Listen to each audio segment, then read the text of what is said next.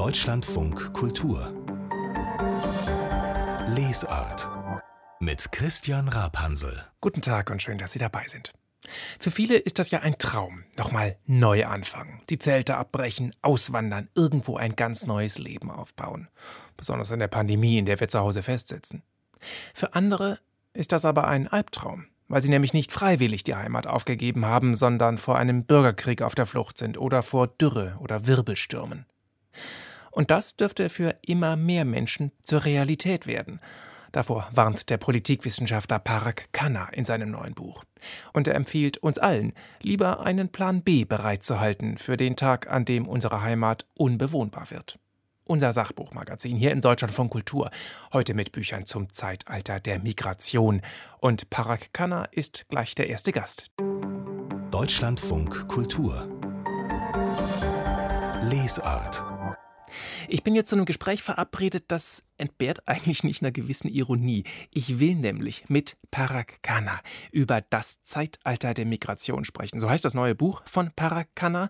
Er ist indisch-amerikanischer Politikwissenschaftler und er hat schon in den Vereinigten Arabischen Emiraten gelebt, auch in Deutschland, jetzt in Singapur. Also ganz persönlich, die Biografie würde ich sagen, die stützt die These von Zeitalter der Migration. Die Ironie ist jetzt, wir sind per Leitung zwischen Berlin und Singapur verbunden, weil nämlich die lange geplante Buchreise nach Deutschland durch die Pandemie natürlich unmöglich geworden ist. Guten Tag also nach Singapur, Herr Kanner. Hallo, guten Tag. Zeigt uns da die Wirklichkeit die Grenzen der Mobilität auf? Ist also die Pandemie vielleicht eher das Ende des Zeitalters der Migration? Also wie wir jetzt verbunden sind, ist auf jeden Fall ein sehr guter Beleg dafür, dass auch wenn wir lahmgelehnt worden sind durch die Pandemie, sind wir auf jeden Fall digital mobil und weltweit vernetzt und darauf so angewiesen wie nie zuvor. Außerdem aber dann, wenn es auf die wirkliche sozusagen Mobilität ankommt, unser physische Beweglichkeit. Das ist dann eine große Ausnahme natürlich in der Geschichte. Es ist historisch gesehen natürlich ein, eine große Ausnahme, dass wir äh, Mitte in der Pandemie so einen Lockdown, so einen koordinierten Stillstand eingeführt haben. Es ist auch aber nur kurzfristig die Lage. Zwar war 2019 der alle Höchststand in der Menschenmigration. 1,5 Milliarden haben Grenzen überschritten und 270 Millionen waren als Migranten äh, bzw. diejenigen, die im Ausland leben, klassifiziert. Und ich glaube nicht, dass es plötzlich wieder bei Null bleibt, wie es heute ist, sondern wir kehren zurück zu dem eigentlichen Trend vor der Pandemie, zunehmender Zuwanderung. Hm. Sie machen in Ihrem Buch auch sehr deutlich, dass Sie glauben, dass über die ganze Menschheitsgeschichte Migration eigentlich unser Schicksal ist. Und wenn wir jetzt uns von der Pandemie mal lösen, es gibt schon immer Freiheitsmigration, die Flucht vor Verfolgung und Unterdrückung, es gibt Arbeitsmigration. In Ihrem Buch arbeiten Sie aber sehr deutlich heraus, dass es eine neue treibende Kraft gibt, die uns dazu zwingt, dass wir uns auf den Weg machen, die Klimakrise.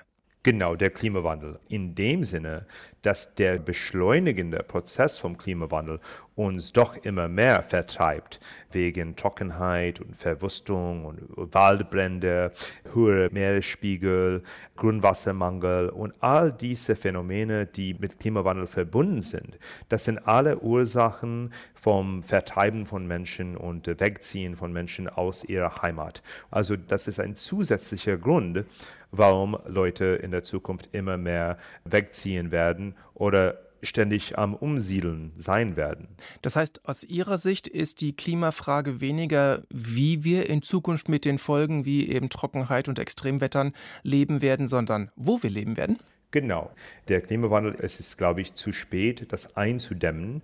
Und deswegen müssen wir uns anpassen. Und für die meisten heißt das, sich irgendwo hin, irgendwo anders bewegen und irgendwo neu ansiedeln. In Ihrem Buch machen Sie sich auf die Suche nach Zukunftsregionen, in denen wir auch in 30 Jahren noch anständig werden leben können. Und Sie machen sehr deutlich, Sie glauben, weite Teile der USA werden in ein paar Jahrzehnten unbewohnbar sein. Was droht da Ihrer Meinung nach? Und das stimmt sogar. Es herrscht nicht nur jährlich die Trockenheit im Südwesten der USA, wo ironischerweise immer mehr Menschen doch hinziehen, weil es steuerfrei ist, weil es sonnig ist. Aber es droht gerade eine sogenannte Megatrockenheit, beziehungsweise eine 10 bis 20 Jahre lange Verwüstung dieser Region, wo es auch sowieso an Grundwasser mangelt. Also diese Leute, die jetzt gerade dahin ziehen, werden auch mittelfristig wieder wegziehen. Wohin? Nördlich, nordostlich, ins Gebirge, also ins Rocky-Gebirge, Richtung so Colorado und interessanterweise zurück zu der Region, wo viele von denen hergekommen sind, nämlich Michigan und diese deindustrialisierten Bundesstaaten des Rossgürtels und zurück dorthin ziehen. Warum? Weil diese Region eine Klimaoase ist. Also es ist gerade deindustrialisiert und taugt nicht mehr unter den heutigen Wirtschaftsbedingungen aber es kann auch erneut werden und zur Wiederauferstehung gebracht werden, dadurch, dass so viele Menschen zurück dorthin ziehen werden, um eine klimafreundliche oder klimafreundlichere Wirtschaft äh, aufzubauen. Das ist eine Zukunftsregion, die Sie ausmachen. Auch Kanada, schreiben Sie, wird eine echte Weltmacht werden, weil es gut gerüstet ist für die Zukunft. Äh, und wenn wir dann hier auf äh, unsere Seite des Atlantiks zurückkommen, da ist Sibirien in ihren Augen eine Zukunftsregion und da könnten Abermillionen Chinesen hinsiedeln. Und das macht schon deutlich, da kommen ganz schön Konflikte auf uns zu. Warum sollte Russland die Grenzen öffnen und Abermillionen Chinesen nach Sibirien lassen? Also Kanada und Russland spiegeln sich natürlich gegenüber dem Pazifik, weil die haben natürlich ähnliche äh, Breitengrad und ähnliches Klima. Aber was die Einwanderungspolitik angeht, stehen sie sich natürlich ziemlich anders gegenüber, entgegengesetzt sogar. Kein Land hat so eine großzügige Einwanderungspolitik wie Kanada. Bei Russland sieht das ganz anders aus. Aber der Nationalismus, was wir tagtäglich vom Kreml erfahren, entspricht nicht unbedingt der Realität am Boden. Was ich damit meine, ist, dass es nicht zu einem großzügigen Einwanderungsland wird, vor allem nicht sofort, nicht unter Putin, aber man spürt in den östlichen und entvölkerten Teilen von Russlands, die ein riesen Agrarpotenzial haben, dass immer mehr Zentralasiaten, Chinesen und sogar Inder hingezogen werden, um diese Gelände, diese riesen Teil der Erdfläche zu erwirtschaften und zu erneuern und zu modernisieren. Und es werden Fabriken gebaut, neue äh, Bauernhöfe und so weiter. Und wer betreibt das alles? Nicht nur Russen, sondern die kommen vom Süden. Hm. Dass die Menschen von draußen ja. dorthin wollen, in so eine, wie Sie schreiben, Zukunftsregion, das kann ich ja nachvollziehen. Aber machen wir es mal praktisch. Sie haben ja als Wissenschaftler in der Vergangenheit schon zum Beispiel Barack Obama äh, beraten. Werden Sie jetzt Putin oder seinen Nachfolger äh, beraten, wie wollen Sie dem schmackhaft machen, zu sagen, ja, wir machen die Grenzen auf, wenn andere Regionen so unbewohnbar werden und Sibirien so fruchtbar ist? Das ist gerade das Argument. Also wenn ich mit den Technokraten rede, die Beamten, die wirklich in Sibirien wahrhaft tagtäglich arbeiten, die sind schon dabei, genau dieses Argument zu machen. Wenn Russland wieder Supermacht werden möchte, dann kommt es doch darauf an, dass Arbeitskräfte angezogen werden, um diese neuen Macht zu bauen. Und das ist genau der Dialog, was in der Tat gehalten wird in Russland. Nur sehen wir das nicht so von außen, weil wir schauen natürlich nur auf die nationalistische Stimmung, die vom Kreml ausgerufen werden. Das klingt jetzt sehr optimistisch. In Ihrem Buch entwerfen Sie aber auch ganz andere Modelle, wie sich Staaten entwickeln könnten, eben zum Beispiel in Richtung Abschottung. Äh, Sie schreiben, Europa könnte über diese Konflikte richtig zerfallen, zum Beispiel. Wir könnten sogar im Extremfall in ein neues Mittelalter zurückstürzen. Das klingt nicht so positiv wie das, was Sie jetzt gerade sagen. Gar nicht. Und in der Tat gibt es im Buch vier Szenarien, die ich skizziere. Und drei von denen sind ziemlich negativ. Im europäischen Zusammenhang kann man sich schon vorstellen, dass Europa zurück zum Mittelalter kehrt, in dem gewisse, stabile und sagen wir mal vom Klima gesegnete Hafenstädte oder überhaupt also skandinavische Staaten und ganze Regionen sich doch abstotten und sie behalten ihr Territorium nur für sich und äh, nehmen ganz weniger Einwanderer auf.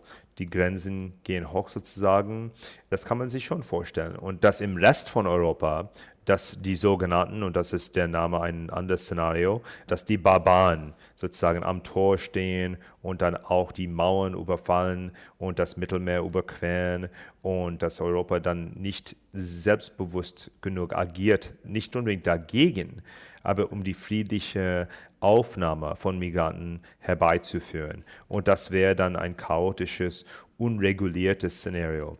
Herr Kanner, Sie leben in Singapur und loben diese Stadt in Ihrem Buch immer wieder als eine Stadt, die von Migranten lebt und diese Konflikte aber im Griff hat. Was können andere Stadtgesellschaften oder auch andere Länder von Singapur lernen?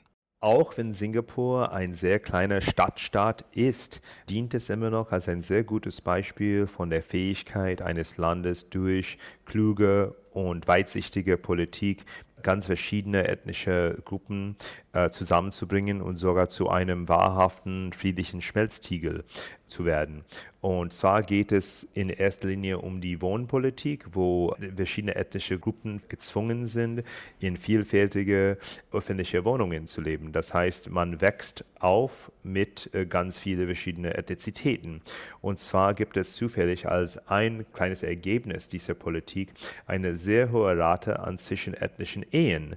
Und zwar äh, die höchste überhaupt auf der Welt ist in Singapur. Und äh, eins dieser zwischenethnischen Ehen wäre zwischen Chinesen und Indern und daraus ist sogar eine neue Rasse geboren, nämlich die Chinder, also chinesisch Inder. Und hier sind ganz viele Chinder rumlaufen, nicht nur rumlaufen, sondern auch im Kabinett. Also es ist eigentlich ganz normal hier, einen Chinder zu begegnen, was man eigentlich nirgendwo anders auf der Welt sehen würde.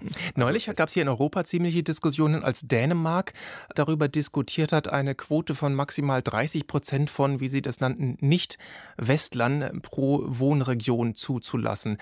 Das heißt, Sie wären durchaus für solche restriktiven Methoden? Ah ja, das heißt, die versuchen Ghettos abzuschaffen äh, und die versuchen Migranten dazu zu zwingen, also sich äh, zu integrieren, unter denen zu leben, damit die nicht in, in Ghettos äh, aufwachsen. Äh, ehrlich gesagt, das finde ich sehr, sehr gesund. Nur kommt es aber auch dann auf der anderen Seite darauf an, dass die äh, aufgenommen werden in eher dänisch besiedelten Stadtbereiche und das ist, darauf müssen die auch dann eingestellt sein.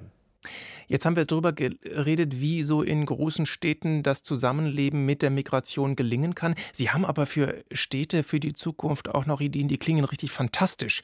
Also Migration im ganz großen Maßstab, nämlich auch für die Städte selbst. Sie reden von temporären Pop-up-Städten.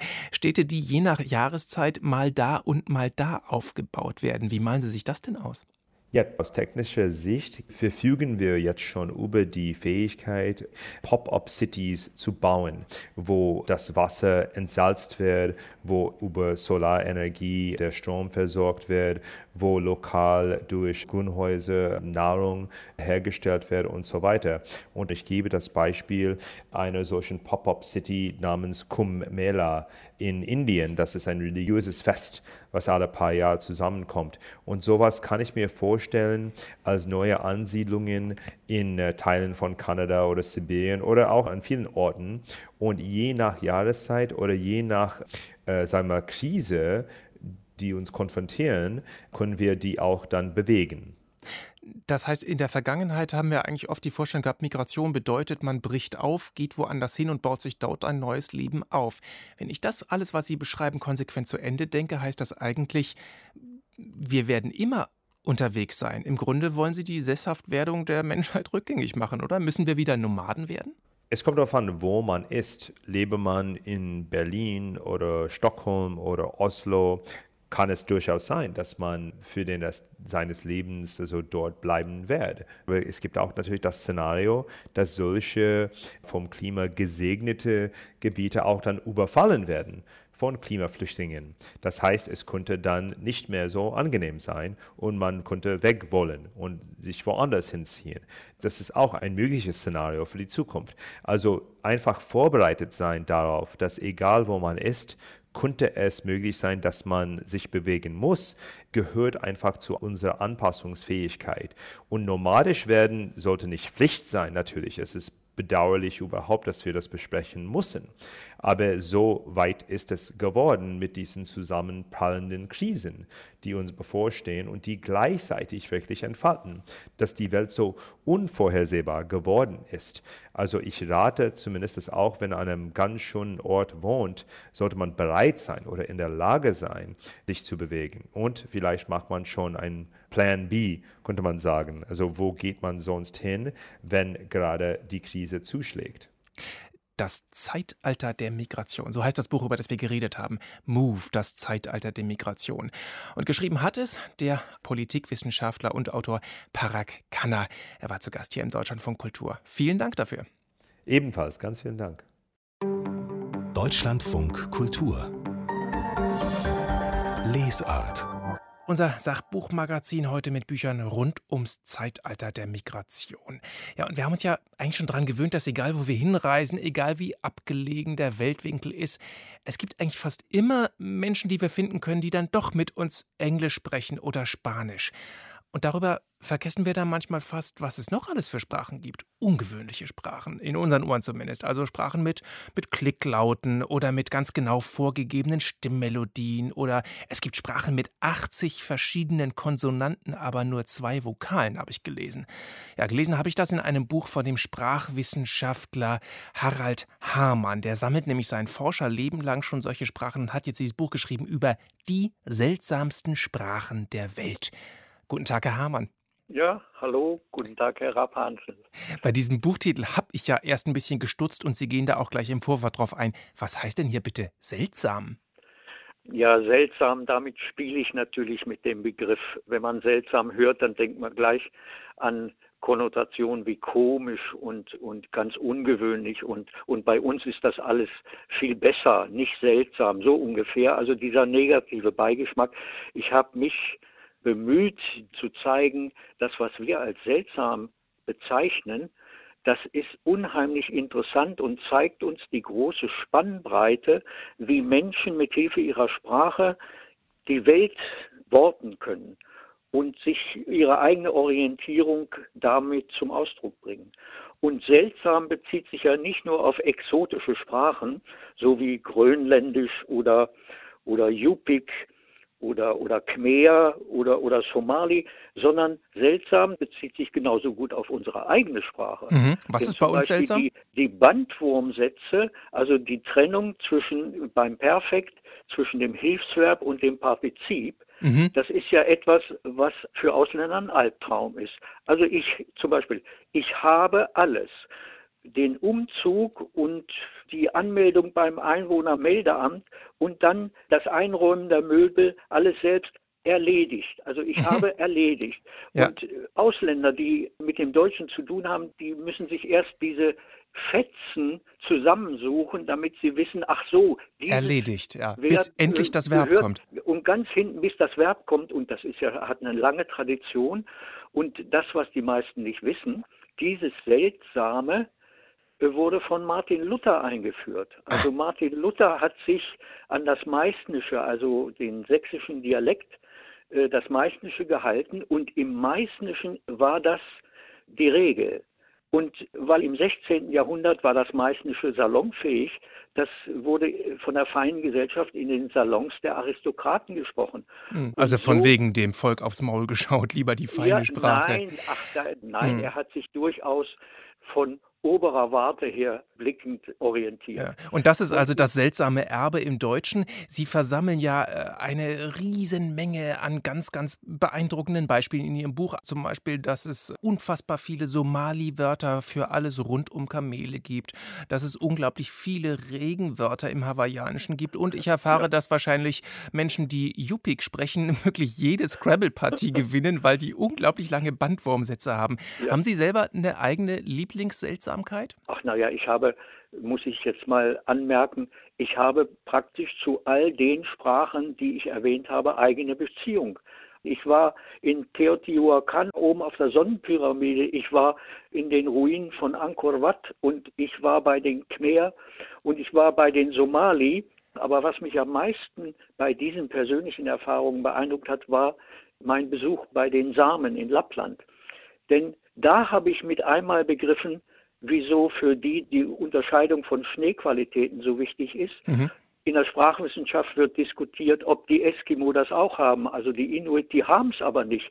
Und daraufhin wurde schon behauptet, ach so, sowas wie sprachliche Relativität gibt es gar nicht. Ja, wenn man sich aber anguckt, wie das Verhältnis der Wirtschaftsform ist in Bezug auf bestimmte Naturphänomene. Bei den Samen ist die Kenntnis von Schneequalitäten sehr wichtig, denn mhm. das sind traditionell Rentierzüchter. Und wenn die Rentiere irgendwo auf einer Weide sind und dann kommt der Winter, dann kann es sein, dass die Schneedecke hart ist und dann können die mit ihren Hufen die nicht aufhacken und dann finden sie kein Futter mehr. Das heißt, der Rentierzüchter ist darauf angewiesen, die Schneequalitäten genau zu unterscheiden, damit er selbst bei Unterscheidungen schnell reagieren kann und damit er in der Kommunikation mit seinen Kollegen entsprechend präzise kommunizieren kann. Da also merkt man schon, dass so ganz spezielle Spracheigenheiten, die sind natürlich sinnvoll, weil sie dann da an diesem speziellen Ort ganz präzise Dinge ausdrücken können, für die wir lange Sätze brauchen würden. Und wir Jetzt, brauchen es auch eigentlich gar nicht. Das ist ja für einen Mitteleuropäer gar nicht wichtig. Das stimmt. Also wir sind froh, wenn es überhaupt mal Schnee gibt. Deswegen brauchen ja, wir diese ja, ganzen Worte nicht. Wenn, wenn, mir geht es jetzt aber darum, wenn Sprache ja eigentlich der Verständigung dient, im besten Fall auch mit Menschen, die vielleicht gar nicht Muttersprachler sind. Ich habe ganz am Anfang gesagt, wir sind inzwischen daran gewöhnt, dass wir wirklich in jedem abgelegensten Weltwinkel noch Menschen finden, die mit uns Englisch sprechen oder Spanisch, vielleicht auch noch ein bisschen Französisch. Kann man das so sagen? Sind in dieser global vernetzten Welt, in der wir leben, sind da diese kleinen, seltsamen Sprachen auf verlorenem Posten? Äh, das klingt auf den ersten Blick schlüssig, aber ist es eigentlich nicht. Denn man muss sich klar machen, dass diese regionalen Sprachen oder lokalen Sprachen alle in irgendeinem Staatswesen mit einer Sprache von weiterer Verbreitung im Kontakt stehen. Und häufig ist es so, dass die kleinen Gruppen sozusagen einen Widerstand aufbauen. Sie wollen sich der Assimilation, die von der größeren Sprache ausgeht, widersetzen. Und das ist eigentlich eine ganz allgemeine Tendenz, dass da, wo es möglich ist, diese Gruppen unter sich versuchen, ihre Sprache zu behalten, weil sie wissen, das ist eine Frage der Identität. In dem Moment, wo eine Gruppe ihre Muttersprache verliert, da verliert sie eigentlich auch ihre, einen Teil ihrer Identität und nimmt eine fremde Identität an. Insofern, die kleinen Sprachen sind vielerorts viel besser geschützt oder können erhalten werden als das von den Alarmisten, derjenigen, die nur von Sprachverlust sprechen,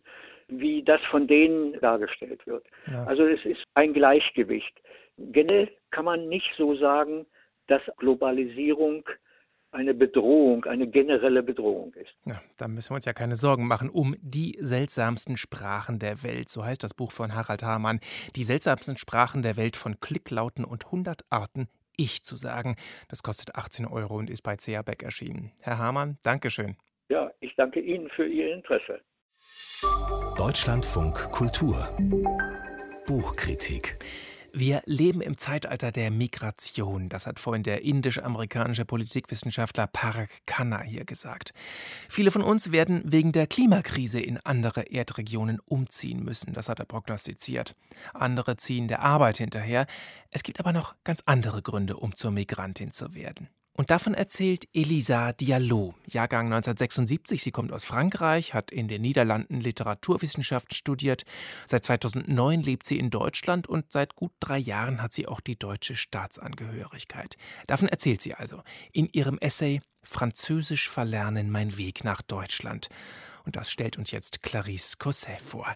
Was waren denn das für Gründe, Frau Cosset, die Elisa Diallo dazu bewegt haben, Deutsche zu werden? In erster Linie war es das nicht enden wollende Gefühl, nicht als die akzeptiert zu sein, die sie ist.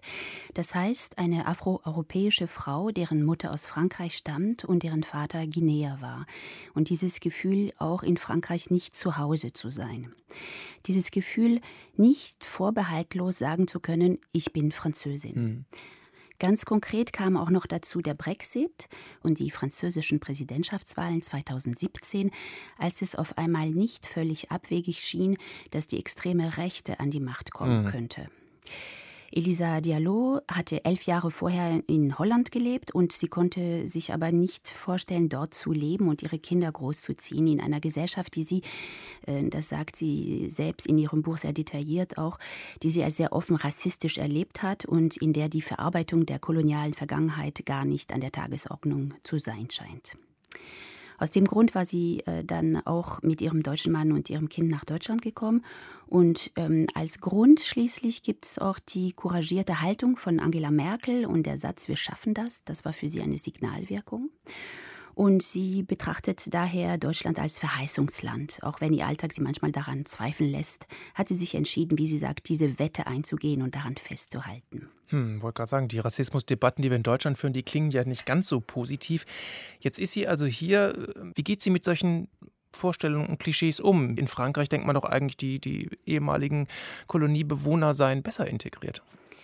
Sie schafft das, äh, indem sie in erster Linie von ihren eigenen Erfahrungen erzählt. Zum Beispiel erzählt sie, wie sie als Kind mit ihrem Vater in der Metro war und als ihr Vater etwas zu lange brauchte, um die Tickets aus äh, seiner Tasche herauszuholen, sagte sie dann, sie könnten einfach über die Drehkreuze springen, die es damals äh, gab. Mhm. Ihr Vater sagte ihr dann, sie dürfe nie ohne Ticket fahren. Falls sie erwischt werden sollte, würde ein solches Verhalten auf sie zurückfallen und Elisa Diallo wusste in dem Moment, dass mit sie alle in Frankreich lebenden Schwarzen gemeint waren, sie die Afrikaner. Ihr Vater selber war ein Opfer des europäischen Rassismus gewesen. Er hatte einen gewalttätigen und physischen Rassismus erlebt. Und durch die Beantragung der deutschen Staatsbürgerschaft hat Elisa Diallo jede Menge Dokumente zusammentragen müssen. Und ähm, daraufhin hat sie dann auch ihre Mutter befragt zu der Familiengeschichte. Und sie hat dann auch viel mehr erfahren über ihren Vater, der ähm, schon lange verstorben ist und von dem sie auch wenig wusste. Was sie dann auch macht, sie beschreibt den Neorassismus, den die Generation nach der Generation ihres Vaters erlebte und immer noch erlebt. Es ist ein Rassismus, ich zitiere, der nicht gewalttätig ist, sich nicht offen zeigt, der diffus ist, man sieht ihn nicht, denn er ist vor allem in uns selbst. Und sie erklärt uns, wie der Rassismus sich in den Köpfen seiner Opfer verselbstständigt und sie beschreibt ganz genau, wie sich das anfühlt. Ich zitiere, sitze ich zum Beispiel mit einem lauten Freund in einem Café, fühle ich mich sofort unwohl. Ich habe nicht nur Angst, die anderen zu stören, sondern empfinde es als unerträglich, schwarz zu sein und die anderen zu stören. Ich bin die Schwarze, die stört. Meine weißen Freunde sind fast alle laut, aber jedes Mal glaube ich, dass die Leute um uns herum denken, dass ich den Lärm verursache. Hm, das ist ja ziemlich eindringlich. Wie, wie ist das Buch geschrieben? Ist das wütend, traurig, resigniert, hoffnungsvoll? Wie, wie ist das? Es gibt da überhaupt keine Wut, also so habe ich das überhaupt nicht gelesen, sondern es ist ein sehr besonnenes, aber auch sehr offenes Buch. Sie sagt geradeaus, was sie empfindet. Sie detailliert auch ganz genau ihre Zweifel. Trauer, ja, eine gewisse Traurigkeit schwingt in dem Buch mit. Man fragt sich, warum sind wir nicht weiter? Das fragt sie sich und das fragt sie auch uns. Warum existiert 2021 der Rassismus weiterhin? Aber auch wenn es keine Antworten auf diese Fragen gibt und die Bilanz eher bitter ausfällt, bleibt Elisa Diallo optimistisch. Zwar hat sie immer wieder Momente des Zweifels, ja, als die AfD in den Bundestag äh, gewählt wurde zum Beispiel, aber sie spürt keine Resignation. Die Hoffnung überwiegt, dass es möglich sein wird, in Deutschland eine kosmopolitische multiethnische, diverse Gesellschaft zu haben. Daran glaubt sie ganz fest. Ich verstehe das jetzt so, dass das ein sehr persönlicher Essay ist. Warum sollten wir uns für diese doch sehr individuelle Geschichte interessieren? Warum wir das Buch lesen sollten, um besser zu begreifen, wie der Rassismus leider ein ständiger Bestandteil unserer Gesellschaft bleibt und wie jede, jeder von uns im Umgang mit ihren oder seinen Mitmenschen daran arbeiten kann, diese Plage abzubauen. Es geht ihr natürlich auch um aktives Engagement für mehr Demokratie, aber nicht nur. Durch die präzise Schilderung ihrer Erfahrungen öffnet sie uns die Augen und appelliert an unsere Sensibilität. Sie ermutigt uns, genauer hinzuschauen und und besser hinzuhören. Dankeschön, Clarisse Cosset. Französisch verlernen, mein Weg nach Deutschland. So heißt das Buch, über das wir gesprochen haben. Geschrieben hat es Elisa Diallo und die deutsche Ausgabe ist für 14 Euro im Bärenberg Verlag erschienen. Und jetzt gucken wir nach Lesbos in die Flüchtlingscamps. Über das harte Leben dort haben wir viel berichtet. Jetzt sehen wir uns das Leben derer an, die den Flüchtlingen helfen. Deutschlandfunk Kultur Buchkritik In den Flüchtlingscamps auf Lesbos gibt es kaum Wasser und Strom. Stattdessen gibt es Kälte und Krankheiten. Um die Not zu lindern, sind dort Dutzende Hilfsorganisationen tätig. Bis heute, Pandemie hin oder her. Eine der Freiwilligen, Helge Ulrike Hiams, hat ein Buch über ihren Winter in Moria geschrieben. Darüber, was das Helfen den Helfenden abverlangt.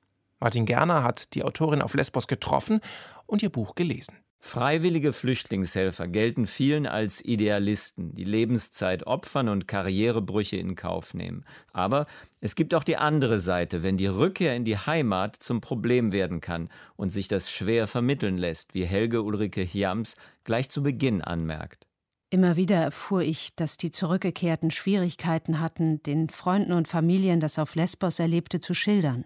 Wie erzählen von den abrupten Stimmungswechseln, denen man in Moria ausgesetzt war, von den schlaflosen Nächten, von der Dauerübermüdung, von der Scham, abends in ein warmes Bett zu kriechen, im Wissen, dass die Migranten zur selben Zeit in ihren Zelten froren, von der Wut über die eigene Ohnmacht, mit der man täglich konfrontiert war.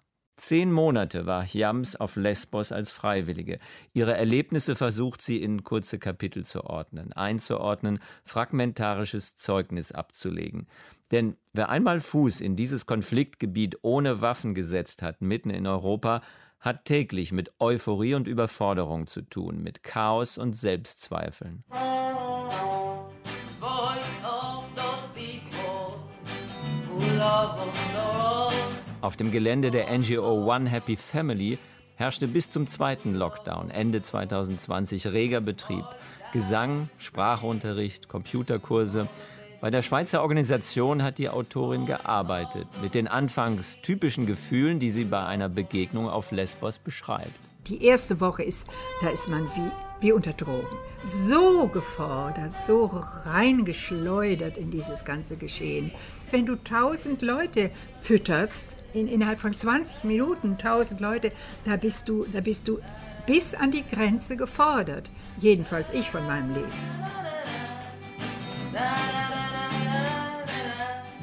Bei uns sollte vom Anspruch her eine Art heile Welt sein. Wir haben sie freundlich empfangen. Manche lächelten den ganzen Tag. Ich konnte das nicht immer. Aber strukturell freundlich, willkommen, ruht euch aus. Hier kriegt ihr Kaffee und Tee und das war quasi die Gegenwelt. Das war der Auftrag von One, glaube ich jedenfalls, One Man Happy Family. In diesem Angebot lag und liegt, das macht die Autorin deutlich, das Risiko einer Überforderung, kollektiv wie für den Einzelnen. Die Autorin notiert Lichtmomente, wie das gemeinsame Häkeln mit Flüchtlingen, das Spannungen löst und kurzzeitige Beziehungen schafft. Daneben beschäftigt sie immer wieder das Innenleben ihrer und anderer Organisationen. Sie notiert eine unbewusste Abgrenzung der Helfer zur Wirklichkeit, die sie umgibt. Die griechische Bevölkerung, der Alltag der dort lebenden Männer und Frauen war für die meisten NGOs nicht wirklich ein Thema. Die Missverständnisse, hier das Gefühl, übergangen und dominiert zu werden, dort der Anspruch, möglichst konsequent die Ziele der NGO durchzusetzen, verschärften sich während des Winters 2019-20 und waren überall deutlich spürbar. Das Ergebnis ist bekannt. Im Frühjahr 2020 gipfelt die Entfremdung zwischen Griechen und ausländischen Helfern in Gewalt. Der Umschwung gegen Flüchtlinge und NGOs kam nicht über Nacht. Er schlich sich unbemerkt ein, in kleinen Szenen auf der Straße, in den Cafés, in den Bussen, überall. Er eskalierte in einem Ausmaß, das keiner je erwartet hatte in Großdemonstrationen, Schlägereien und Brandstiftungen. Um den Konflikt zu verstehen, sollten wir nicht die Nachwehen der langanhaltenden Wirtschaftskrise vergessen, die Griechenland so schwer getroffen hat. Seit Jahren war der Touristenstrom rückläufig. Längst legten keine Kreuzschiffe mehr in Mytilini an und wurden die Charterflüge aus Europas Metropolen weniger. Das gastfreundliche Lesbos bekommt so in westlichen Medien den Anstrich einer Insel mit ausländerfeindlichem Charakter. Ein Bild, das der Band ein ums andere Mal korrigiert. Helge Ulrike Jams sucht deshalb früh den Kontakt zu Griechen auf Lesbos. Das gelingt ihr. Ihr Buch erzählt von Hilfe und Beziehungen, die dankbar angenommen werden von Einheimischen und Flüchtlingen. Zugleich erzählt sie von wiederkehrenden Missverständnissen und kultureller Verwirrung zwischen Freiwilligen, Einheimischen und Flüchtlingen. Das Bild von den Freiwilligen hat Diagnosecharakter. Die Volunteers in Lesbos waren eine ganz eigene Spezies. Meist ausgeprägte Individualisten, unkonventionell und unangepasst. Sie identifizierten sich mit dem Leid der Lagerinsassen. Trotzdem empfanden sie sich selbst als Teil dieses Systems, als dessen Handlanger. Ein Dilemma, für das es keinen Ausweg gab. Was immer wir taten an täglicher Arbeit, es konnte nie richtig sein. Und dennoch war es notwendig. Der Ausweg aus diesem Dilemma wäre ein Innehalten, ein Nachdenken. Dazu, so die Autorin im Rückblick, kommt es in den seltensten Fällen. Mehr Selbstkritik, Dazu ist kein Platz, dazu ist keine Zeit. Die Organisationen sind dermaßen mit sich selbst, mit dem Stress, mit dem täglichen Reagieren beschäftigt, dass sie sich nicht genügend Zeit für Selbstreflexion lassen. Mit bald 80 Jahren ist Helge Ulrike Jams eine der ältesten Freiwilligen auf Lesbos. Gerade deshalb ist ihr Buch eine Schatztruhe für die junge Generation, die davon träumt, sich nützlich zu machen, sich zu beweisen, die Erkenntnis, die die studierte Psychoanalytikerin an die Jüngeren weitergibt, lautet, achtet auf euch selbst, bevor ihr auszieht, anderen grenzenlos helfen zu wollen. Die jungen Volunteers sind gefordert oder überfordert seelisch, aber sie lassen den Schmerz gar nicht so an sich heran. Und Moria über Stichworte wie Müll, Exkremente, Suizid Kinder und Trauma gelangt die Autorin zur Frage, die eigentlich keine mehr ist. Warum Moria brannte? Moria brannte nicht, weil ein paar junge Männer gezündelt haben. Moria brannte, weil das Leben der Lagerbewohner in eine Sackgasse geraten war, die symbolisch für die gesamte Flüchtlingspolitik steht. Und Corona hat die auswegslose Situation der Migranten nur forciert und verschlimmert. Moria war das Pulverfass, die Pandemie der Brandbeschleuniger. So lautete eine Bilanz aus dem Buch Denk ich an Moria, ein Winter auf Lesbos von Helge Ulrike Hiams. Im Bärenberg Verlag erschienen für 15 Euro. Martin Gerner hat es uns vorgestellt. Mehr von der Lesart hören Sie auch in unserer App. Der DLF Audiothek. Jetzt kostenfrei herunterladen für Android und iOS.